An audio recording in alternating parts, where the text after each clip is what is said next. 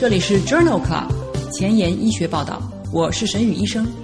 每周五天，每天半小时，是讨论最新的顶尖专科文献，介绍给感兴趣的同行们。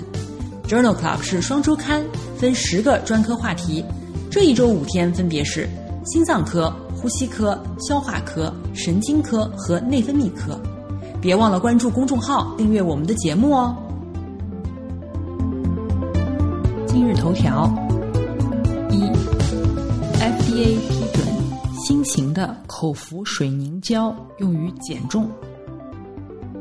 二，JAMA Internal Medicine 连续测量骨密度未能改善骨折风险。三，《新英格兰医学杂志》双磷酸盐类药物预防骨质疏松骨折的疗效。四，《欧洲心脏病学杂志》杜拉鲁肽的心脏保护作用不受二甲双胍治疗基线使用的影响。五，《Cell》进食也有昼夜节律。这里是 Journal Club 前沿医学报道，内分泌代谢星期五，Endocrinology Friday。我是主播沈宇医生，精彩即将开始，不要走开哦。今天的新药研发，我们来介绍一种称之为 Gelesis 一百的药物。Gelesis 一百是由纤维素和柠檬酸组成，进入胃部能够吸收水分，形成凝胶块儿，与吃的食物混合在一起，占据胃和小肠的空间，增加饱腹感。进入大肠以后被分解，水分被重吸收。纤维素随着粪便排出体外，可以用于治疗超重或者是肥胖的人群。二零一九年七月，Gelesis 一百被 FDA 批准用于帮助 BMI 为二十五到四十公斤每平方米的成人减重。Gelesis 一百的三期临床研究发表在二零一九年二月的 Obesity 杂志上。这项称为 GLOW 的研究是一项多中心双盲随机对照、为期二十四周的研究，纳入了 BMI 二十七到四十之间的空腹血糖五到八毫摩尔每升的超重或肥胖的患者。Gelesis 一百比安慰剂减轻了更多的体重，分别为百分之六点四和百分之四点四。P 值等于零点零零零七，其中百分之五十九的患者减重大于等于百分之五，百分之二十七的患者减重大于等于百分之十，几乎为安慰剂组的两倍。糖尿病前期或者是未用药的二型糖尿病患者当中，减重大于等于百分之十的几率是安慰剂组的六倍。这项 GLOW 研究认为。Gelesis 一百是一种很有前途的治疗超重和肥胖的新的非系统性疗法，有很高的安全性和耐受性。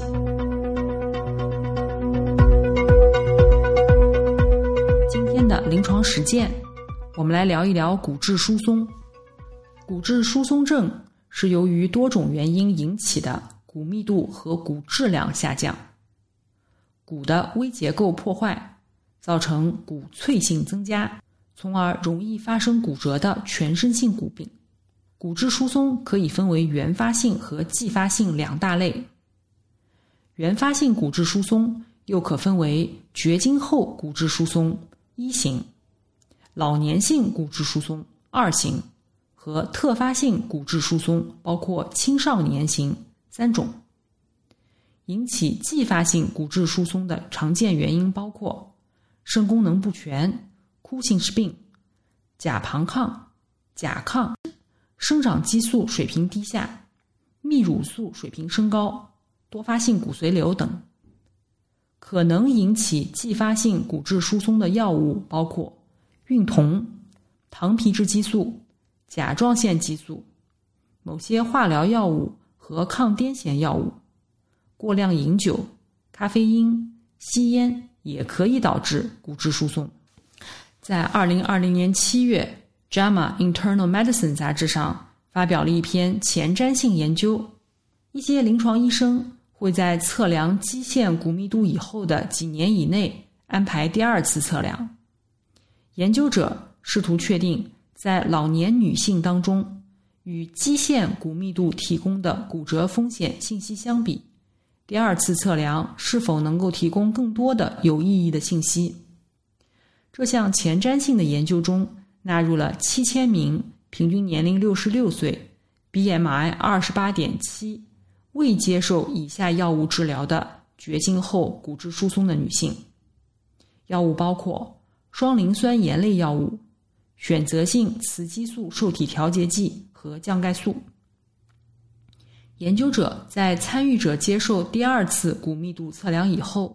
对其进行了平均九年的随访。一百三十八名女性发生了髋部骨折，七百名女性发生了主要骨质疏松性骨折。预测髋部骨折的准确性的曲线下面积为零点六一到零点七三，股骨颈和腰椎的骨密度值对髋部骨折有相似的准确性。预测骨质疏松性骨折的准确性的曲线下面积为零点五三到零点六一。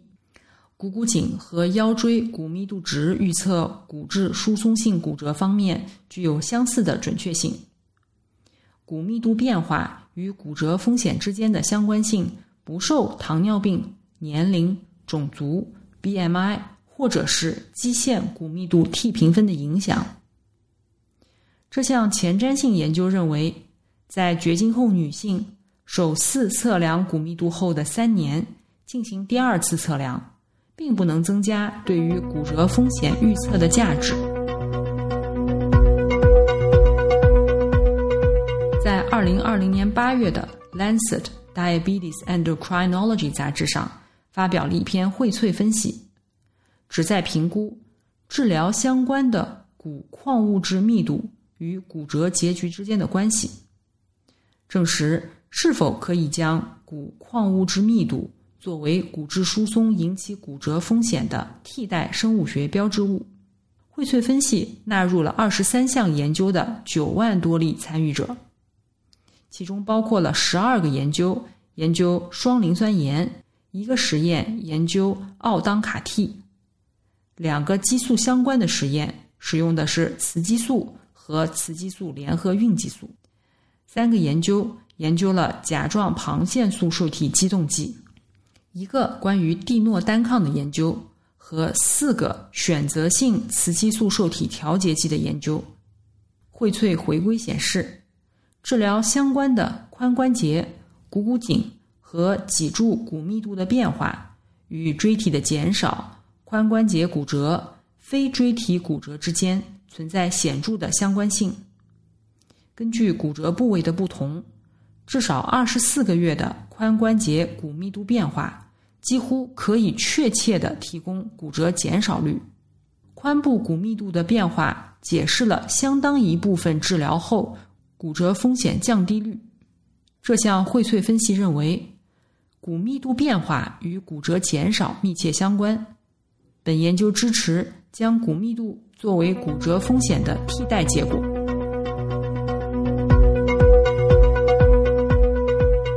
在二零二零年五月，《Journal of Bones and Mineral Research》杂志上发表了一篇 Vital 研究，讨论补充维生素 D 对于男性或女性骨骼健康结局的影响。尽管在一般人群中补充维生素 D 可以促进骨骼健康，但是随机对照的实验数据并不一致。研究旨在确定每天补充维生素 D 三。是否能够改善骨密度和或骨骼结构？Vital 研究是一项双盲安慰剂对照的研究，招募了两万五千名成人，补充维生素 D 三两千单位每天和或欧米伽三脂肪酸。两年以后，补充维生素 D 三与安慰剂相比，脊柱骨密度、股骨颈以及全髋。或者是整个身体在测量骨骼结构变化时没有显著差异，影响不因性别、种族、BMI 或者是二十五羟维生素 D 水平而有差异。在游离二十五羟维生素 D 基线水平低于中位数的参与者当中，脊柱骨密度略有增加，而全髋关节骨密度损失的衰减略有减少。P 值等于零点零四三和零点零四四，但是单基线游离二十五羟维生素 D 水平是否有助于确定哪些患者更可能从补充维生素 D 的治疗中获益，仍有待进一步的研究。这项 Vital 研究认为，在没有维生素 D 缺乏的一般健康成人中，两年补充维生素 D 三。并没有改善骨密度或者是骨结构。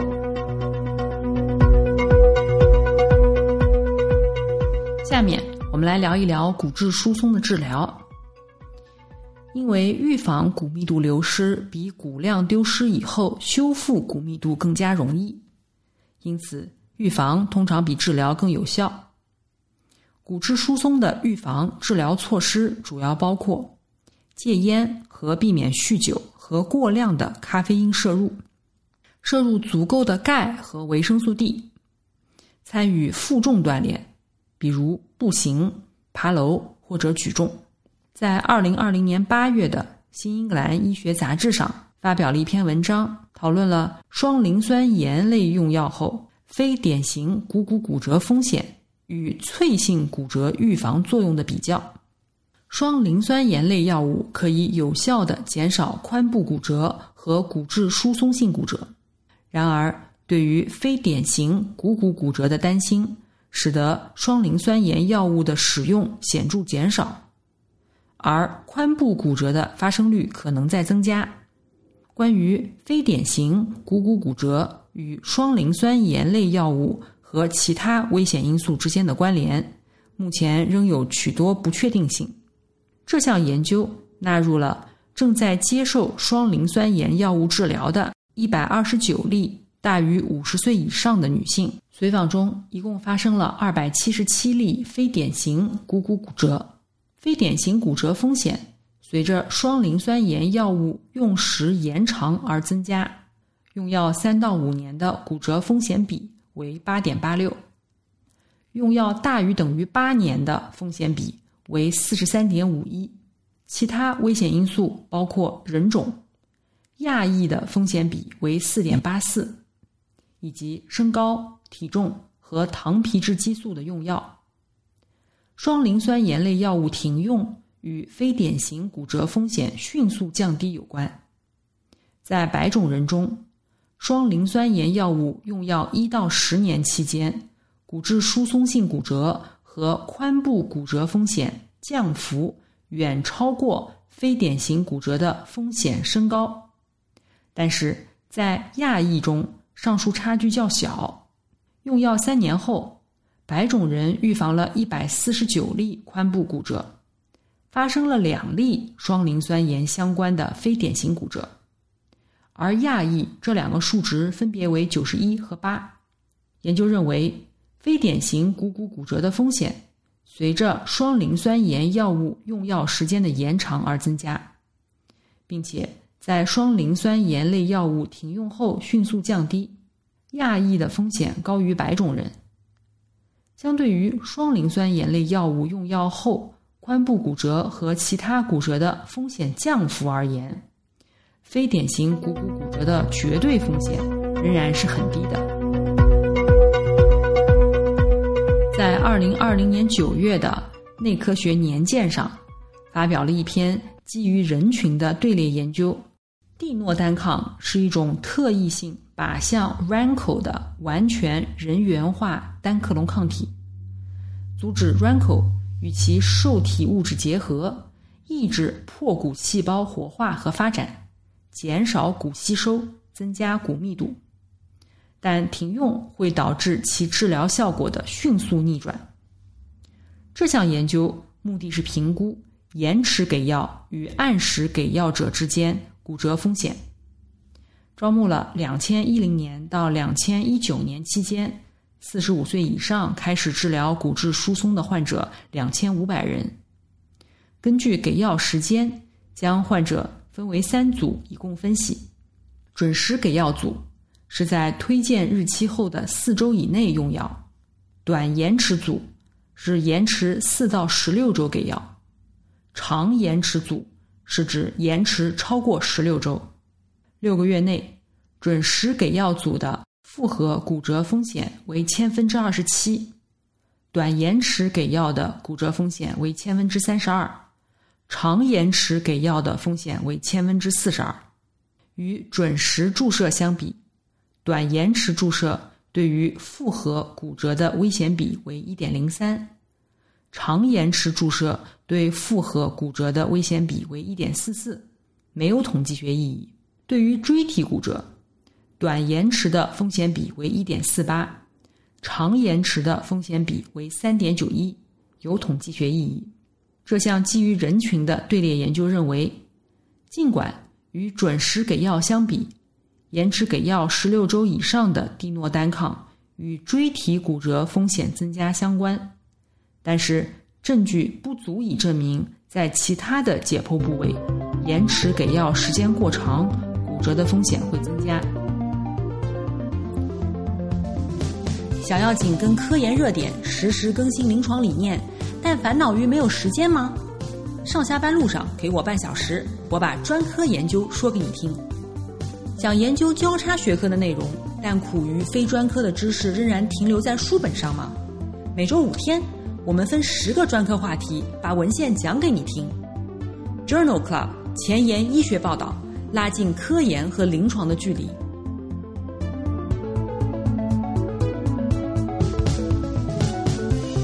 今天的临床实践的第二部分，我们来聊一聊胰高血糖素样肽一受体激动剂 （GLP-1） 受体激动剂，主要是通过促进胰腺增加胰岛素分泌而起效。这些药物还可以延迟胃排空。从而延缓血糖升高的速度，降低餐后胰高血糖素，减少食物摄入量，减重。最常见的副作用是胃肠道症状、低血糖和免疫原性。少部分患者会产生抗体、甲状腺髓样癌病史或者家族史、二型多发性内分泌肿瘤综合症的患者禁用。同时，不推荐。重度肾功能不全和重度肝功能受损、孕妇以及一型糖尿病患者使用。在二零二零年十一月份的《Diabetes, Obesity and Metabolism》杂志上，发表了一篇回顾性的观察性研究，讨论在真实世界当中每周一次索马鲁肽治疗二型糖尿病的效果。这项 SPARE 研究。纳入了九百三十七例接受 GLP 受体激动剂治疗的二型糖尿病成人患者，随访六个月。六个月后，糖化血红蛋白显著降低百分之一点零三，体重显著降低三点九公斤。自我报告的低血糖的发生率没有显著变化。无论联合什么药物治疗，或者是索马鲁肽的剂量如何。糖化血红蛋白和体重均显著降低，然而与零点二五到零点五毫克的剂量相比，一点零毫克剂量治疗以后，糖化血红蛋白的降低更加显著，组间差异达到百分之零点二四，p 值小于零点零零一。使用基础胰岛素的患者加入索马鲁肽以后，每日需要的胰岛素的总剂量显著降低。分别为零点八二和零点九三单位每公斤。这项真实世界的研究认为，启动索马鲁肽在实际临床实践当中，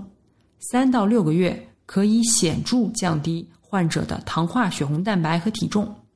而且不增加低血糖事件的发生率。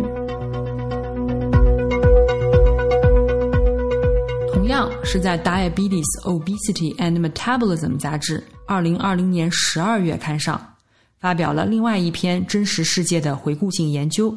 旨在评估口服降糖药糖化血红蛋白大于等于百分之九的二型糖尿病患者当中，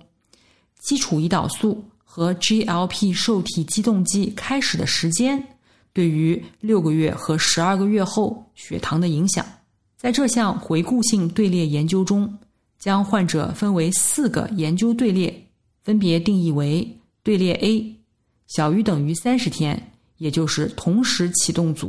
队列 B。三十一到九十天，队列 C 九十到一百八十天，队列 D 一百八十一到二百七十天和队列 E 二百七十一到三百六十天，也就是顺序启动组。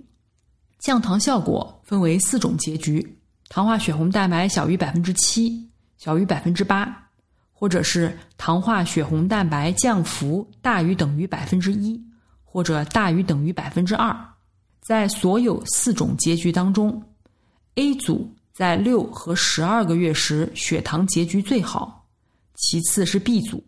A 组和 B 组之间实现糖化血红蛋白小于等于七的几率没有显著差异。与 A 组相比，C 组、D 组和 E 组糖化血红蛋白小于百分之七的可能性显著降低，风险比为零点六二到零点六三。这项真实世界的回顾性研究认为，在需要使用 GLP-1 受体激动剂和基础胰岛素治疗的不受控制的二型糖尿病患者当中，当两种药物开始时间较为接近，也就是小于等于九十天时，相比于间隔九十到三百六十天开始，血糖控制得到了更大的改善。在二零二零年八月的《Diabetes Care》杂志上，发表了另外一篇荟萃分析，讨论短效和长效的 GLP-1 受体激动剂联合基础胰岛素对于二型糖尿病患者治疗的安全性和有效性。这项荟萃分析纳入了十四项临床实验，研究发现，长效的 GLP-1 受体激动剂。能够更有效的降低糖化血红蛋白，降低值为百分之零点五四，同时也可以更有效的降低空腹血糖，差值零点七毫摩尔每升，以及体重下降一点四公斤，而且与短效的 GLP-1 受体激动剂相比，糖化血红蛋白达到小于百分之七目标的患者比例也更高。报道有症状但不严重的低血糖事件，在胰岛素联合长效 GLP 受体激动剂组更少，长效 GLP 受体激动剂出现恶心或者呕吐的比例也比较低。这项荟萃分析认为，添加基础胰岛素以后，GLP 受体激动剂可以改善糖化血红蛋白、空腹血糖和体重。然而，长效的 GLP 受体激动剂对于血糖和体重管理更显著、更有效，并且表现出了更好的胃肠道耐受性。要介绍的最后一篇文章，同样也是发表在《Diabetes, Obesity and Metabolism》杂志二零二零年十二月刊上。这是夸塔研究的三年随访结果。研究旨在观察赛唑烷二酮类药物联合 GLP 受体激动剂埃塞纳肽与胰岛素相比，对于控制不良的二型糖尿病患者血糖控制以及贝塔细胞功能的长期疗效。研究收集了三百三十例控制不良的二型糖尿病患者。干预持续三年以上，并随访一年，随机接受匹格列酮加埃塞纳肽联合治疗，或者是胰岛素治疗。治疗目标是糖化血红蛋白小于百分之七。两种治疗均能显著降低糖化血红蛋白，然而联合治疗比胰岛素治疗降幅更大，差值为百分之一点一，而且。联合治疗组百分之八十六的患者达到了血糖的控制目标，比胰岛素治疗百分之四十四显著增多，p 值小于零点零零一。两种疗法都能够改善胰岛素的分泌，然而联合治疗对于胰岛素分泌的改善是胰岛素治疗组百分之五十的二点五倍，p 值小于零点零零一。胰岛素治疗导致更多的体重增加和低血糖。这项夸塔研究的三年随访认为。联合治疗和胰岛素均能有效地降低糖化血红蛋白，然而联合治疗能更好地改善胰岛素分泌，降低糖化血红蛋白，并且降低低血糖风险。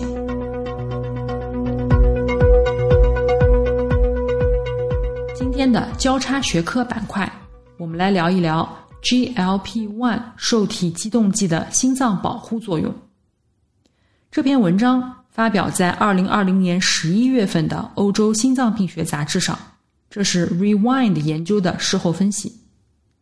最近的欧洲糖尿病、糖尿病前期和心血管病指南倾向于推荐 GLP-1 受体激动剂和 SGLT2 抑制剂作为初始的降糖方案，改变了对高危或者已确诊心血管疾病的二型糖尿病患者的管理策略。研究旨在评估这种心血管保护策略是否是建立在二甲双胍作为背景的治疗基础上的。在这项事后分析当中，Rewind 研究纳入了九千九百例参与者，女性百分之四十六，平均年龄六十六岁，既往心血管事件百分之三十一，心血管高危百分之六十九。除了标准治疗以外，患者被随机分配至利拉鲁肽1.5毫克每周，或者是安慰剂组。与基线时使用二甲双胍的患者相比，未服用二甲双胍的患者年龄较大，肥胖程度稍低，女性更多，既往心血管事件、心力衰竭和肾脏疾病更多。两组中，致死性心肌梗死、非致死性卒中和心血管。或未知原因死亡的综合结局发生率分别为百分之十二和百分之十五。在使用二甲双胍和不使用二甲双胍的患者当中，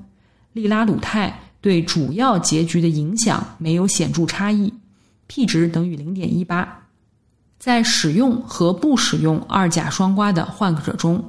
关键的次要结果包括微血管负荷终点。全因死亡和心力衰竭是相似的。这项 Rewind 研究的事后分析认为，利拉鲁肽的心脏保护作用不受二甲双胍治疗基线使用的影响。今天的医学前沿，我们来讨论一篇发表在二零一九年五月《Cell》杂志上的基础研究，在哺乳动物当中。内源性的生物钟感知并对每日的进食和光照信号作出反应，调整体内大约二十四小时的节律与外部昼夜周期同步。干扰进食的昼夜节律可能会扰乱其他生理机能的昼夜节律。这种状态与慢性疾病，比如二型糖尿病的发病率增加有关。研究人员发现。胰岛素和胰岛素样生长因子一，也就是 IGF-1，通过诱导周期蛋白，在体内和体外重置生物钟。不定时的胰岛素信号会干扰小鼠行为的昼夜节律和生物钟基因表达。这个过程需要雷帕霉素靶点同步激活，磷酸肌醇信号通路上调，以及 microRNA 下调。这项基础研究认为，除了众所周知的自我平衡功能，胰岛素和 IGF-1 可能是控制生物钟进食时间的主要信号。小雨点评：各位医生和护士朋友们，频繁上夜班导致的进食不规律、生物钟被打乱，真的会增加糖尿病的发病率哦。不知道能不能算工伤？哈哈哈。各位听众，周末愉快！如果喜欢我们的节目，不用给我点赞，现在就去分享吧。下周精彩继续，周一是免疫科专题，不见不散。